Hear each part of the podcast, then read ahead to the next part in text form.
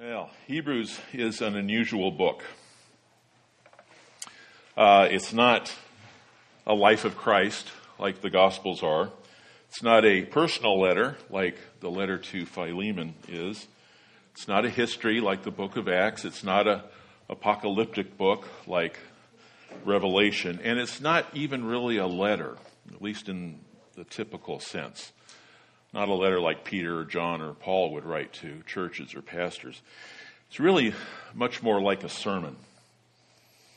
And to be sure, it's a very well crafted sermon. It's written by somebody who was very educated, who was an excellent communicator, but we don't really know for sure who wrote it. I think Hebrews was written by a pastor. And I think he, he, the pastor was concerned about his congregation, so he wrote this for his congregation while he may have been in prison. The, uh, toward the end of the book of Hebrews, the author asked for prayer from the people he wrote to so that he would be restored to them soon. Many scholars believe that Hebrews was wrote, written to Christians in Rome, probably, mostly, primarily Jewish Christians. It was likely written in the mid 60s and within memory of the expulsion of Jews from Rome by the Emperor Claudius in 49 AD. And it would have been all Jews, including believing Jews like Priscilla and Aquila. And there was persecution that came with it, and there was persecution that came after it, after the expulsion was lifted. And at the time of writing, things were getting worse for believers. And it wouldn't be long until Nero began his brutal persecution of Christians in 68 AD. So I said I think Hebrews is a sermon. And I think it's a sermon that shows who Jesus Christ is. And based on that, there is exhortation, encouragement, even warning. Generally, the structure of Hebrews is that there's some teaching about who Jesus is, and then there's some exhortation or encouragement, and then there's more teaching about who Jesus is, and then there's more exhortation or encouragement, and so on. But the message of Hebrews is a call to persevere and not to give up and not to drift away while under persecution. And to try and give us some uh, a picture of the context of what might have been going on during that time, I'd like to read, read a bit of historical fiction. I'm indebted to uh, Dr. George Guthrie his, from his commentary on Hebrews for this. And it's about a fellow named Antonius. So sit back, enjoy. Try not to go to sleep as I read this. Antonius sat alone in a deteriorating second story apartment located on a slum on the slope of Esquiline Hill in Rome. As rain pelted the age worn wall outside, a plate of bread and vegetables and a cup of sour wine rested on the makeshift table. The room had turned dark with the coming of the storm, and Antonius lit a small oil lamp against the gloom. With the light, hungry roaches materialized, scampering to the dark safety of the cracks in the wall. In the apartment next door, a baby cried, and the infant's father screamed obscenities at the infant's mother. An urgent conversation rose and faded as an unseen pair of business partners walked down the stairs. Somewhere in the muddy street below, a unit of Roman soldiers marched past, driven under sharp, sharp orders from its commander. Antonius sat alone, thinking. That morning, his employer, a rough, burly fellow named Brutus, once again turned from the task of pricing fruits and vegetables to ridicule this young Christian. The verbal jabs had become as annoying as gnats darting to and fro in the shop's pungent air. Brutus was big, obnoxious, and cruel. Antonius cringed against the man's emotional blows, wishing he could strike back out of his hurt and embarrassment. Each time he turned the other cheek, it received a slap. Yet he bit his lip, nursed his wounded pride, and again asked the Lord's forgiveness for his thoughts. Persecution of the church in Rome had yet to result in martyrdom, but since the expulsion of Jews under Emperor Claudius, Christians had continued to be harassed to various degrees by both Jews and pagans. Upon the expulsion, some had suffered imprisonment, beatings, and seizure of their properties. That was almost 15 years ago now. Antonius had not been part of the Christian church at the time, but he had heard about the conflict. In fact, his own grandfather, ruler of a local synagogue, had been one of the most outspoken opponents of Christianity. When at 17 Antonius converted to Christianity, the old man almost died, declaring Antonius dead in a shouting match that ended in tears and a tattered relationship. In recent months, abuse of the church had escalated with the amused approval of the emperor himself, and now emotional fatigue was taking its toll. Footsteps in the hall, a scream in the night, meaningless events that nevertheless set Antonius's heart racing.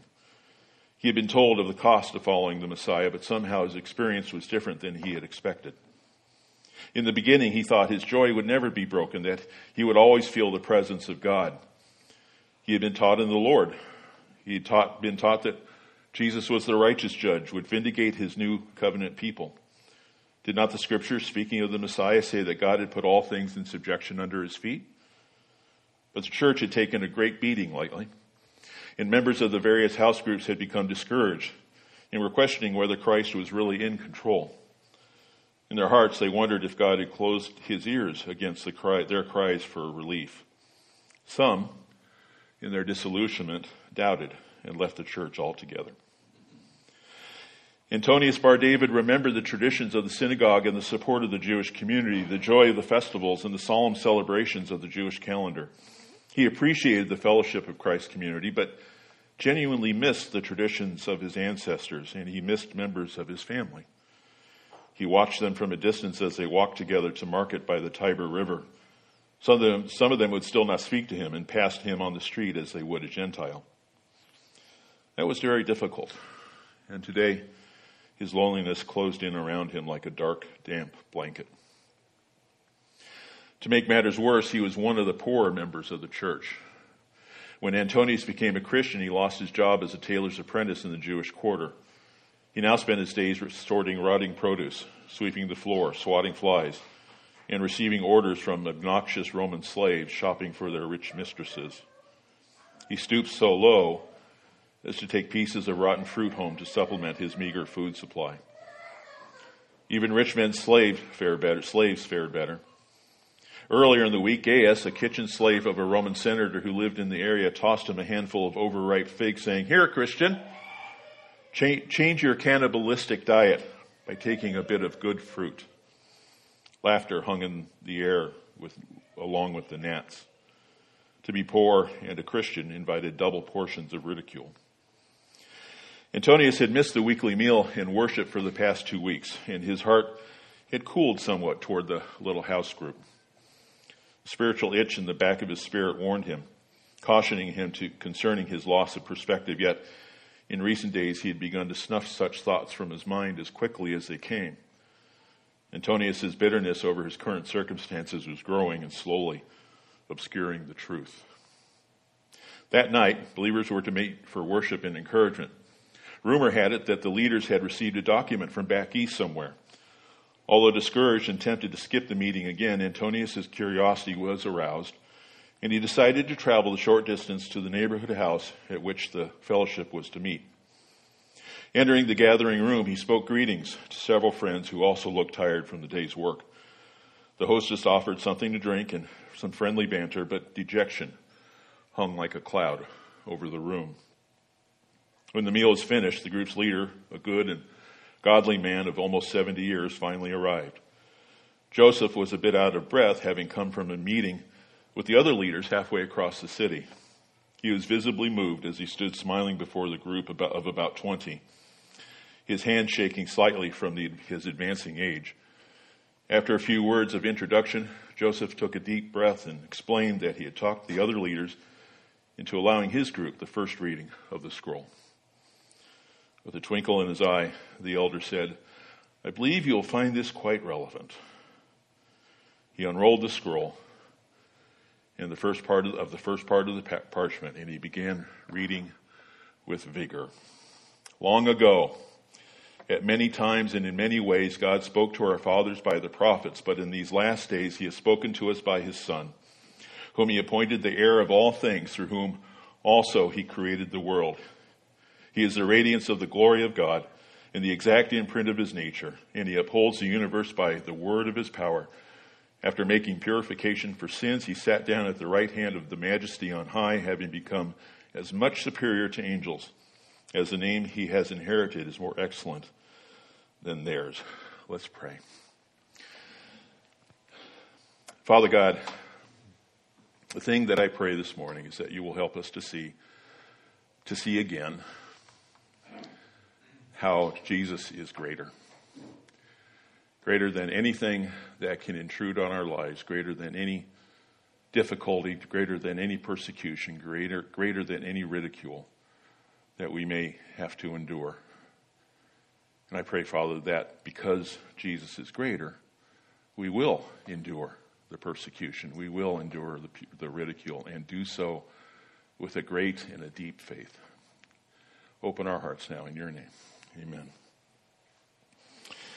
So I don't know how Antonius uh, might have received those words from Hebrews. But Antonius would have seen, as we will see as we go through the book of Hebrews, that several of the themes in the book are encased in those first four verses. Themes like the superiority of his son, of the son, his relationship with the Father, the Son's lordship over creation, his sacrifice, his position as high priest and Lord, and his exaltation. The author's point is that Jesus is greater. And he, can he list eight ways that Jesus is greater? And I want to briefly, briefly look at each one of those eight ways. Jesus is greater. The first way is that Jesus is God's final word. Hebrews 1, 1 and 2. Long ago, at many times and in many ways, God spoke to our fathers by the prophets, but in these last days, he has spoken to us by his Son. The author demonstrates this point by use of a contrast. He first says that in former times, long ago, and in many different ways, God has spoken. God spoke in many ways to those that came before us, and He spoke to them through the prophets. I think the author uh, has a wide definition of prophets here. Certainly, it would include people like Isaiah and Ezekiel and Habakkuk, but I think it must also include people like Moses and Joshua and David and others through whom God spoke. God has spoken through these prophets, and his speaking is certain. For example, Ezekiel 36, 36. Then the nations that are left all around you shall know that I am the Lord. I have rebuilt the ruined places and replanted that, that which was desolate. I am the Lord. I have spoken, and I will do it. The content of what God spoke, of course, is very important, but I don't think the content is what the author is focusing on here. What he's focusing on here is the mode of speaking or how God spoke. The way God spoke previously honestly made it a little hard to see the whole of God's plan. It was certainly possible to put some of the pieces together. Herod's scribes were able to tell where the Messiah would be born. But God spoke this way with a purpose. He spoke this way so that his plan would be revealed piece by piece, and that certain parties, both in the human realm and the spiritual realm, would not be able to know what God was really doing. 1 Corinthians 2, 6 through 9. Yet among them, sure, we impart wisdom, although it is not a wisdom of this age or the rulers of this age who are doomed to pass away. But we impart a secret and hidden wisdom of God, which God decreed before the ages for our glory. None of the rulers of this age understood this, for if they had, they would not have crucified the Lord of glory. But as it is written, what no eye has seen, nor ear heard, nor the heart of man imagined, what God has prepared for those who love him. Here's the contrast God now has spoken in Jesus Christ. The author is not suggesting that the prophets are to be set aside or what they said is to be set aside. On the contrary, what they said points to Christ. And in fact, the author quotes and alludes to the Old Testament more than just about any other book in the New Testament. The author is using his introduction to highlight the person of the Son of God as the final and as the fullest and as the clearest and as the best revelation. In these last day, he, days, he says, he has spoken to us in Son. Many translations say in his Son, and some translations say in a Son. But the word his, the word a, is not there in the Greek. It simply says in Son. That's how the Greek puts it, to force a focus on the person of Christ. The revelation that Jesus spoke, well, I should say the revelation is in what Jesus spoke. John 8, 28, and Jesus said to them, When you have lifted up the Son of Man, you will know that I am He, and that I do nothing of my own authority, but speak just as the Father taught me. And it's in what Jesus has done. John 10, 17. For this reason, the Father loves me, because I lay down my life that I may take it up again. So Jesus is greater because he's God's final word. And then Jesus is heir of all. Hebrews 1 2. Whom he appointed the heir of all things. Jesus is greater because God has appointed Jesus as heir of everything. This speaks to Jesus' position and to his responsibility. As to position, Jesus holds the deed to all of creation and all of life. This inheritance came to Christ because of his work on the cross and the resurrection and his triumphing, triumphing over his enemies. Psalm 2, 6 through 8. As for me, I have set my king on Zion, my holy hill. I will tell the decree. The Lord said to me, You are my son. Today I have begotten you. Ask of me, and I'll make the nations your heritage, or your inheritance, and the ends of the earth your possession. And then Colossians 2, 13 through 15. And you, who were dead in your trespasses and in, in, the uncircumcision of your flesh, God made alive together with him, having forgotten, forgiven all our trespasses, by canceling the record of debt that stood against us with its legal demands. This he set aside, nailing it to the cross. He disarmed the rulers and the authorities and put them to open shame by triumphing over them in him. This leads us to Christ's responsibility as heir. As inheritor, Christ holds the responsibility of sharing his inheritance. Christ will share the riches of his inheritance with all those who believe. Another fate waits those who oppose Christ. But for those who believe, for you who believe, we get to share in Christ's inheritance. Romans 8:17 and if children then heirs heirs of God and fellow heirs with Christ provided we suffer with him in order that we may be also glorified with him. We are fellow heirs with Jesus Christ. The next way Jesus is greater is he's because he is creator of all. Again, Hebrews 1 2, through whom he also created the world. Jesus is greater because he created the universe. Now, we know that God created the universe and everything in it. Psalm 148, 1 through 5. Praise the Lord.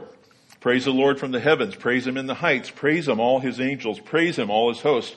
Praise him, sun and moon. Praise him, all you shining stars. Praise him, you highest heavens, and you waters above the heavens. Let them praise the name of the Lord, for he commanded, and they were created. But we also know that Jesus created and Jesus even brings eternal life. John 1, 1 through 4. In the beginning was the Word, which of course references Jesus. And the Word was with God, and the Word was God. He was in the beginning, beginning with God. All things were made through him, and without him was not anything made that was made. In him was life, and the life was the light of men.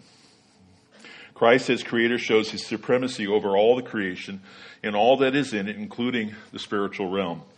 As Christ, as creator, Christ is Lord over all. All of creation is subordinate to him and all of creation will bow before him. This is the creator in whom we have our life and we have our being and through whom we will be welcomed into the Father's kingdom. Believers, get this, believers have a personal relationship with the creator of the universe. Jesus is greater because he shows God and because he is God. Hebrews 1 3. He is the radiance of God, the glory of God, and the exact imprint of his nature. Jesus is greater because he shows us who God is, and he is greater because he is God.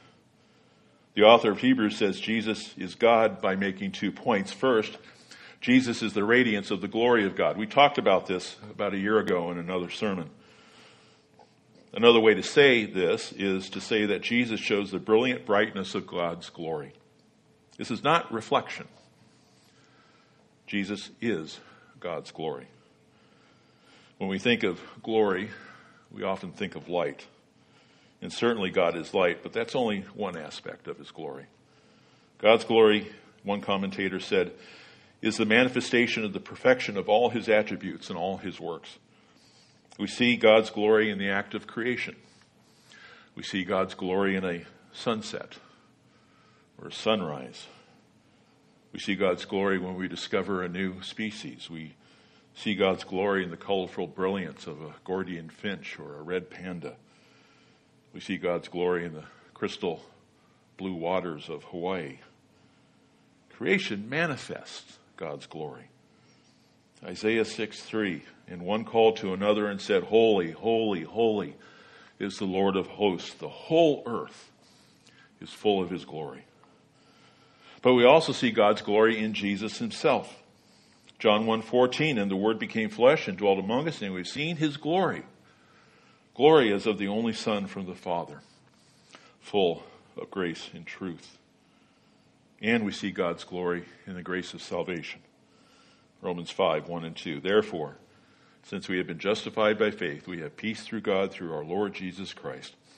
Through him we have also obtained access by faith into this grace in which we stand and rejoice in the hope of the glory of God. The author of Hebrews states that Jesus is the exact imprint of his nature. The Greek here uses the idea of stamping a coin to show the imprint and the likeness of the image that is to be represented. But Christ is not just an image. He's not just a picture. He's not representing God like uh, an ambassador. Rather, Christ is the exact nature and character of God. When you read about Christ, the person you read about is God. When you see the character of Christ, what you see is the character of God. When you see the acts of Christ, you see the acts of God. Philip, the disciple, came to Jesus one day and he said, Jesus, show us the Father. Jesus mildly rebuked him. He said, Had you been with me so long that you don't know who I am? He said that the person who has seen him, Jesus, has seen God. Jesus is greater because he holds everything together. Hebrews 1 3, and he upholds the universe by the word of his power. Jesus is greater because he holds everything in the universe together. Scientists make um, a lot of discovering how things work, everything from physical processes to the life cycle of a bee. We discover these things and we pat ourselves on the back as to how clever we are having discovered them, but we rarely realize that all we have discovered, all we have seen, all that's around us is maintained and has its life and power because of Christ's powerful word, which holds it all together. A baby is dependent on her parents. The parents are dependent on a business or a company to provide them employment so that they can have money to feed their baby. The parents are dependent on Wegmans or Tops or Aldi's or wherever. California, we used to shop at Alpha Beta.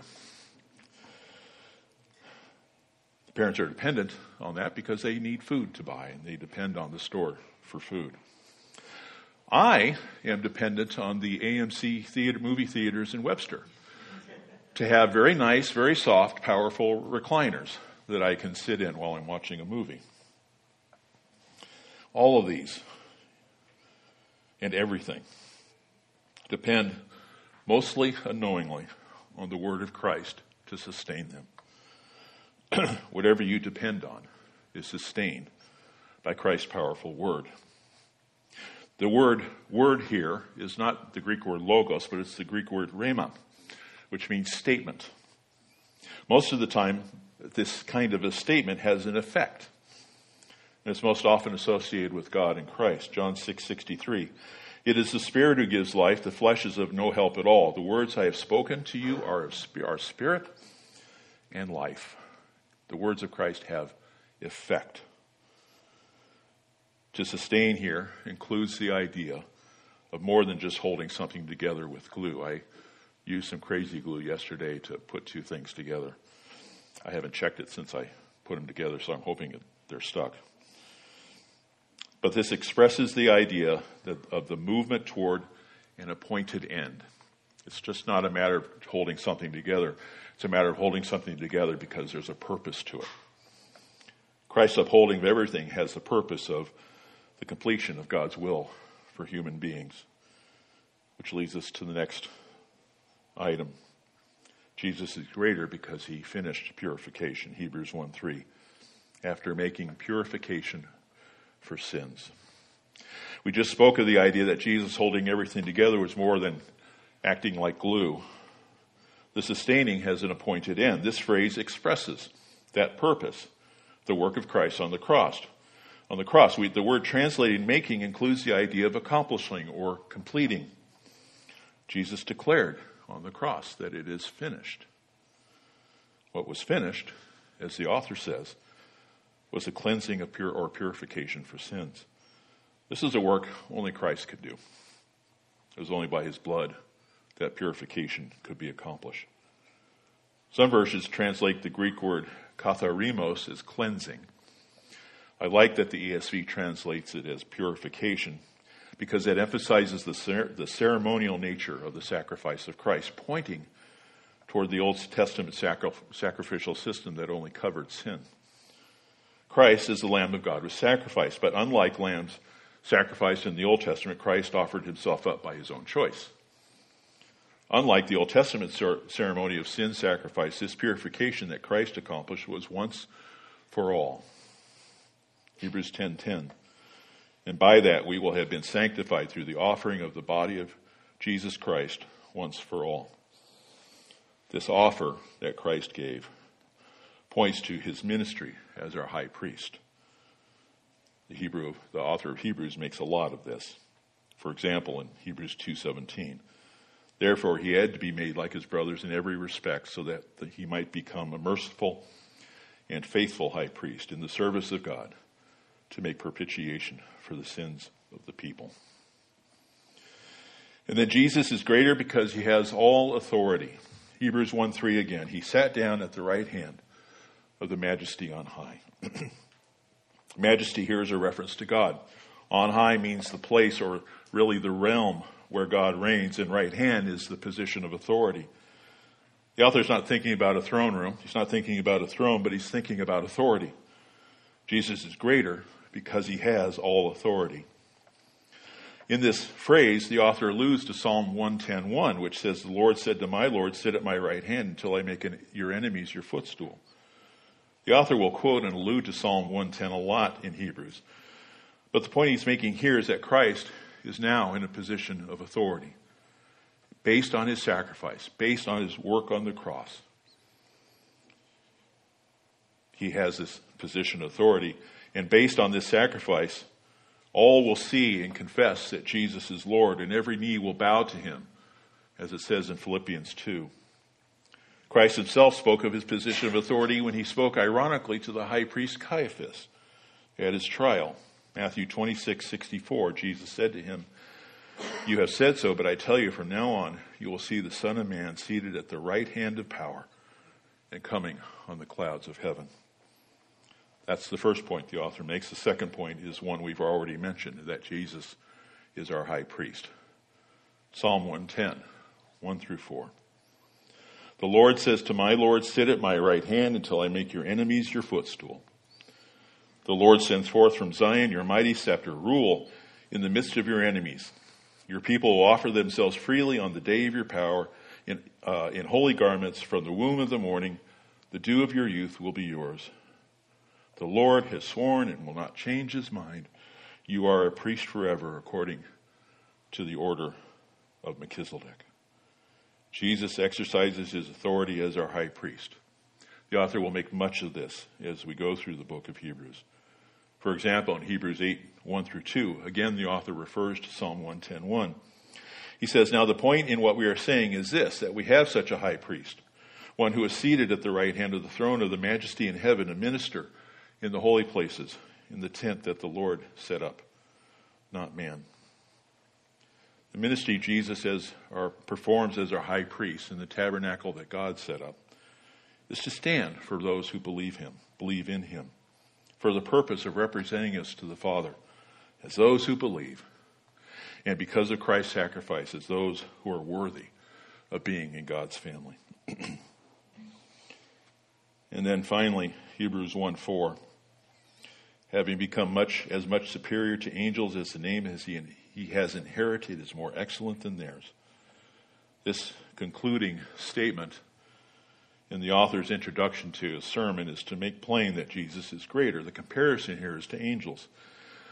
The author mentions angels in part because that's his next point in showing how Christ is greater than the angels in verses 5 through 14. Caleb will deal with that next week. But the author also chooses angels for the comparison because some Jews regarded angels as the highest beings next to God.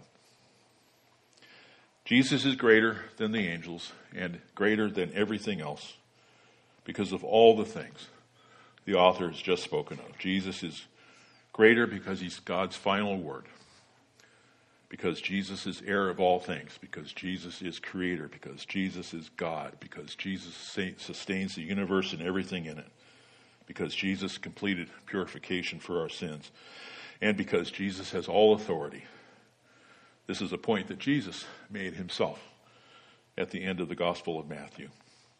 He said, All authority in heaven and earth has been given to me. Therefore, there's no angel or any created thing that can compare to Jesus.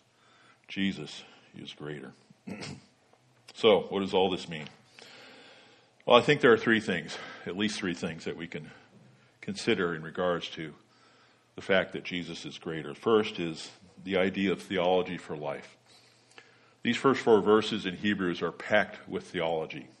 Theologians use the term Christology to uh, describe when we study about who Christ is. But the author of Hebrews is not teaching a theology class. He is rather using this theology about Christ as foundation for practical living. The author of Hebrews wants to encourage and he wants to give strength to his readers as they face life, sometimes under difficult circumstances, sometimes in persecution, so that they will persevere based on knowing who Christ is and knowing that he's greater than anything they may suffer, including persecution. Knowing the theology of who Jesus is gives us reason and motivation to persevere. Secondly, worship. When Jesus encountered the woman at the well in Samaria, you might remember this. Jesus talked to her about himself as being living water. She didn't like this idea because of what it might have meant for her. So she tried to deflect the argument by talking about, well, we Samaritans believe that the place to worship is on Mount Gerizim in Samaria, but you, Jews, believe it's in Jerusalem. Jesus told the woman that the place of worship is not important. But what was important was the way people worship. Jesus said to her that God seeks those who worship him in spirit and in truth. To worship in spirit is to worship not based on external forms or rituals or positions or places, but from the heart of the worshiper out of his or her relationship with God. The point I want to make here, though, is that to worship in truth is to worship as God has revealed himself not on some caricature, caricature we sometimes uh, make up or that other people make up about what we think God is like. I heard somebody say they thought that God was like a river, that he was deep and wide and flowing. In Hebrews 1 1 through 4, in many other scriptures, we see who Christ is because of what he, what he has done. Worship Christ for who he is. Worship Christ for what he has done. And if you need a place to start, Hebrews 1 1 through 4 is a good place. and then finally, along with the author's purpose for the book of Hebrews, I would encourage you not to pull back. The author of Hebrews uses the term, do not drift away. Our fictional story about Antonius reflected real life for many believers in his day and in our day. The believers that Hebrews was written to were suffering persecution. It was not the kind of persecution that threatened their lives. That was still to come. But they were nevertheless being persecuted for believing in Christ and acting on that belief. As a young believer, I was persecuted by my stepfather for my faith in Christ. The persecution wasn't physical, although the threats of violence were present. It was mostly ridicule and invective. My stepfather said many things to me. Nothing here that I could repeat. But it hurt. And it stung. And like Antonius, I was discouraged by it. Now, I enjoyed being with my brothers and sisters in Christ. I enjoyed going to church. I enjoyed going to groups. I loved worshiping with them. I loved learning about the scriptures with them. I loved serving with them. I loved gaining strength from them. But it would have been easier and certainly much less painful if I did not spend so much time with those people. If I didn't act so much on my belief in Christ, if I just talked less about it, so I wouldn't have to be constantly ridiculed and shamed for my faith, even in my own home. I didn't consider giving up my faith, but I did want to pull back. I did want to drift away from it a little. Like in Antonius, it would have been easier to go to church less, to go to group less. It would have been easier to do less. It would have been easier to say less and to keep my faith private. The writer of Hebrews knew that the people he wrote to, the people whom he loved, the people who he knew were suffering persecution, may have been tempted to pull back from their faith a little, like me. He wrote the book to encourage them not to pull back, to not drift away, but to live their lives in full faith, unabashed and unafraid, because Jesus Christ is greater even over persecution of any kind. And I think this takes another tack as well. It's when we think about sharing our faith in Christ. I think sometimes we may be reluctant to do that because the person we share our faith with may attack us or may ridicule us or may ask a question that we can't answer. The writer of Hebrews would encourage you tell, talk to them anyway. Share what Jesus Christ has done in your life. And if there's some ridicule to go along with it, all right. Be unafraid. I pray that knowing Jesus, that Jesus is greater, will encourage you not to pull back. Let's pray.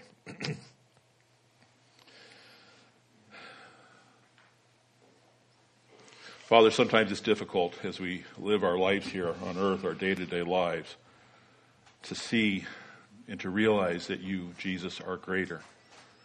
Greater than anything. Greater, certainly, than the ridicule or the persecution we might suffer from other feet, other people.